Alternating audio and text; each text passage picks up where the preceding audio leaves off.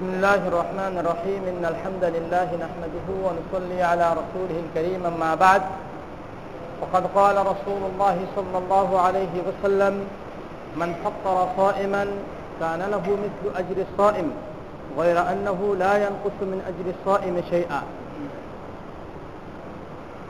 সম্মানিত উপস্থিতি পবিত্র মাহে রমজান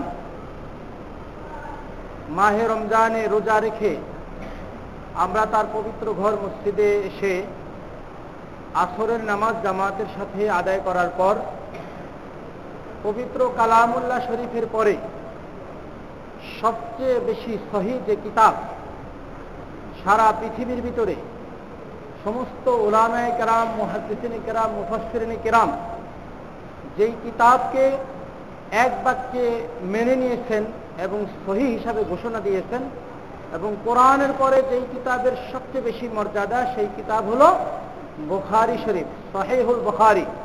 এই বুখারী শরীফের দর্শে আল্লাহ বসার তৌফিক দিয়েছেন, এই জন্য সবাই শুকরিয়া আদায় করেন আলহামদুলিল্লাহ। মাহে রমজানে আমরা রোজা রাখি, দৈনিক একটি রোজার বেশি রাখার মতো সামর্থ্য কারণেই এবং সুযোগও নাই। দৈনিক একটাই রোজা আমি আপনি পালন করতে পারবো, কিন্তু আল্লাহর জিকির এটা দৈনিক লক্ষ লক্ষ কোটি কোটি বার করা যায়। দৈনিক পাঁচ ওয়াক্ত নামাজ ফরজ, এর চেয়ে বেশি ফরজ নামাজ আদায় করার সুযোগ নাই। কিন্তু মহান রব্বুল আলামিন এই উম্মতের উপরে দয়া করে তার নবী মুহাম্মদ মুস্তাফা সাল্লাল্লাহু আলাইহি ওয়াসাল্লামের মাধ্যমে ঘোষণা দিয়ে এমন একটি রাস্তা চালু করে গিয়েছেন যে কোনো ব্যক্তি ইচ্ছা করলে দৈনিক একটি রোজা কেন, দৈনিক সে হাজার আর লাখো রোজার সওয়াব হাসিল করতে পারে। তার মাধ্যম হলো রোজাদারকে ইফতার করা, রোজাদারকে ইফতার করানো। কোনো ব্যক্তি যদি রোজাদারকে ইফতার করায় তাহলে সে কি পরিমাণ সওয়াব পাবে এই সম্পর্কে রাসূলুল্লাহ সাল্লাল্লাহু আলাইহি ওয়াসাল্লাম বলেন মান ফাত্তারা সাইমান, যে ব্যক্তি কোনো একজন রোজাদারকে ইফতার করাবে কানা লাহু মিসলু আজরি সাইম, তার জন্য রোজাদারের রোজার সমপরিমাণ সওয়াব নির্ধারিত হবে।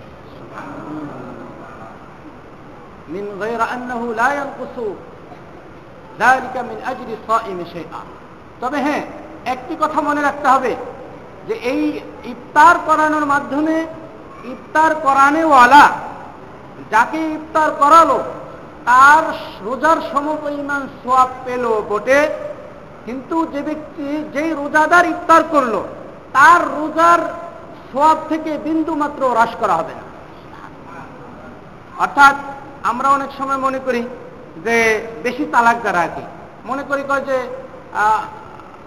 আপনার ইফতারের দাওয়াতে আমি যাব তো আমার রোজার সওয়াব তো সব আপনি নিয়ে দেবেন, এই জন্য আপনার রোজার রোজার মাসে কমপক্ষে আমি কারো বাসায় ইফতার করি না। কিছু কিছু অতি অতি চালাক নিজেদেরকে মনে করে যে রোজার মাসে আমি কারো বাসায় ইফতারি করি না কেন, কারণ ইফতারি যদি আমি করি তাহলে তো আমার রোজার পূর্ণ সওয়াব ওই লোক নিয়ে যাব, তাহলে আমি সারাদিন কষ্ট করে কি লাভ। এই সমস্যার এবং এই প্রশ্নের জবাব দিয়েছেন রাসূলুল্লাহ সাল্লাল্লাহু আলাইহি ওয়াসাল্লাম।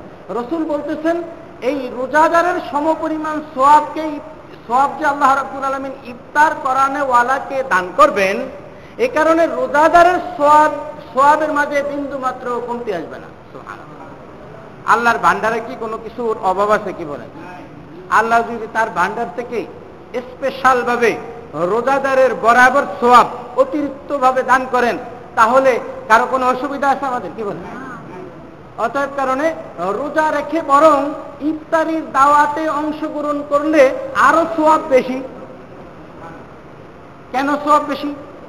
কারণ আপনারা আপনি যদি ইফতারকারী যিনি ইফতার করাবেন তার দাওয়াতে যদি অংশগ্রহণ না করে এলাকার কেউ, তাহলে ওই লোকটা তো দৈনিক ইচ্ছা করলে দশটা বা একশোটা রোজার সওয়াব হাসিল করতে পারত। যেমন আমাদের এখানে যারা ইফতার করান এখানে প্রায় শতখানেক লোক ইফতার করেন, তো উনি এই যে এখানে ইফতার দিয়ে দিচ্ছেন ন্যূনতম এক হাজার টাকা দিয়ে দিচ্ছেন, তো উনি সওয়াব পাচ্ছেন একশো রোজার।